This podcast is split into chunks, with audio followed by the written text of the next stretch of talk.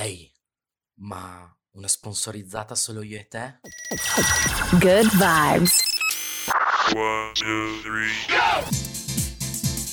Qui è Tommy, il vostro amichevole podcaster di quartiere. Siete pronti ad affrontare un viaggio alla scoperta del mondo del podcasting? Tutorial, curiosità, interviste e tanto altro. Let's go! Ciao a tutte e ciao a tutti, sono Tommy, il vostro amichevole podcaster di quartiere e vi do il benvenuto in questa nuova puntata.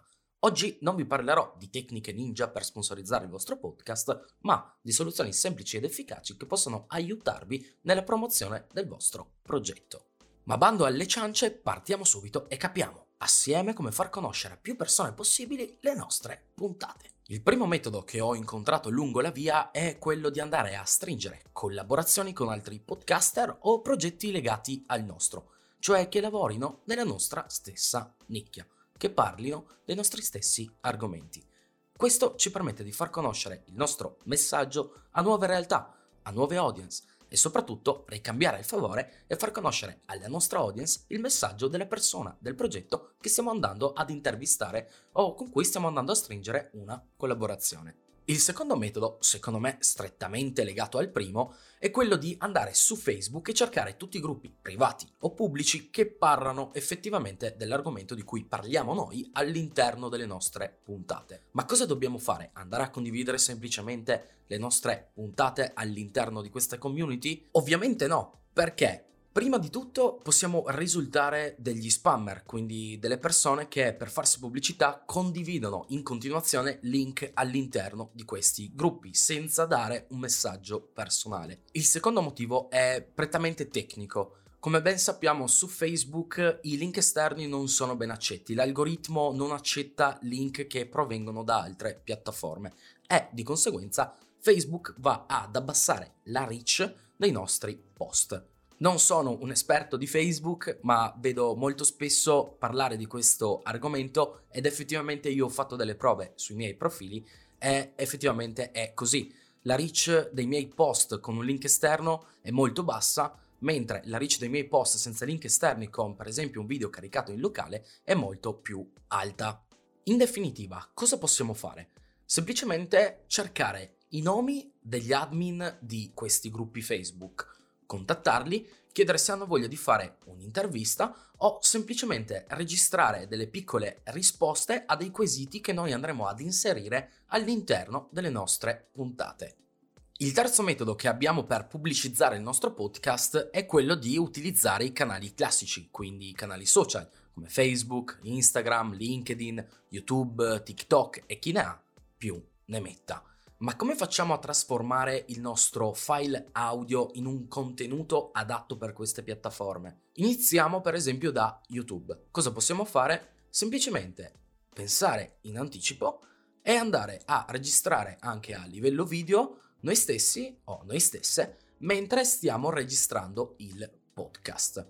Da lì possiamo andare ad estrapolare dei piccoli estratti di un minuto da poi ricondividere su tutte le altre piattaforme con i formati ovviamente corretti, che in questo caso di solito sono in 1 a 1, quindi il classico formato quadrato. Se invece non vogliamo metterci la faccia, abbiamo dei tool che ci permettono di trasformare il nostro file audio in un audiogramma, cioè una rappresentazione visuale del nostro file audio.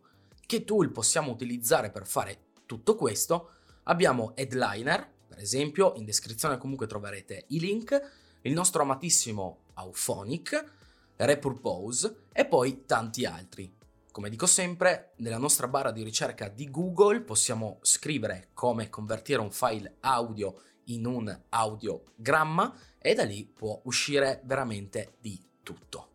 Se non vogliamo ricorrere a dei video, possiamo semplicemente condividere delle immagini o delle grafiche dedicate delle nostre puntate. Secondo me le grafiche tornano molto utili quando dobbiamo andare ad intervistare qualcuno, dove andiamo ad inserire la nostra faccia e la faccia della persona che andremo ad intervistare. L'ultimo metodo a nostra disposizione è quello di andare a convertire il nostro file audio in un testo o, se abbiamo lavorato in anticipo, andare a trasformare lo script della nostra puntata in un articolo per il nostro blog o anche per il nostro profilo LinkedIn. Anche qui troviamo diversi tool che ci permettono di trascrivere i nostri file audio in un file di testo. Lo stesso headliner che vi ho citato prima lo fa o a pagamento ne troviamo degli altri, come per esempio Sonix. Ricordatevi che in descrizione vi lascio tutti i link, non sono link in affiliazione, non sto sponsorizzando questi tool, ve li porto perché sono dei software che ho avuto l'occasione di utilizzare. Le informazioni che vi ho portato oggi le ho testate direttamente sui miei progetti e sono quelle che hanno funzionato e che stanno continuando a funzionare per me. Se voi ne conoscete delle altre, fatemelo sapere scrivendomi su LinkedIn o su Facebook. O in alternativa lasciandomi una piccola review su iTunes. Mi farebbe molto piacere capire se questa serie che vi sto portando sul mondo del podcasting vi piace e la trovate interessante. Ricordatevi poi che se volete scambiare due chiacchiere con me in live, mi trovate su Twitch. Non ho ancora una programmazione ben definita, ma principalmente vado live ogni giorno a delle ore non ben definite. Voi basta che andate su Twitch, scrivete Tommaso Gobbo Podcast e mi trovate, attivate la campanellina e quando vado live vi potete connettere per parlare con me e semplicemente divertirci assieme. Grazie a tutte e a tutti per aver ascoltato questa puntata e se volete anche voi iniziare il vostro podcast show vi consiglio di iscrivervi al mio canale YouTube dove potete trovare tutti i tutorial dedicati al mondo del podcasting. Da Tommy, il vostro amichevole podcaster di quartiere, è tutto.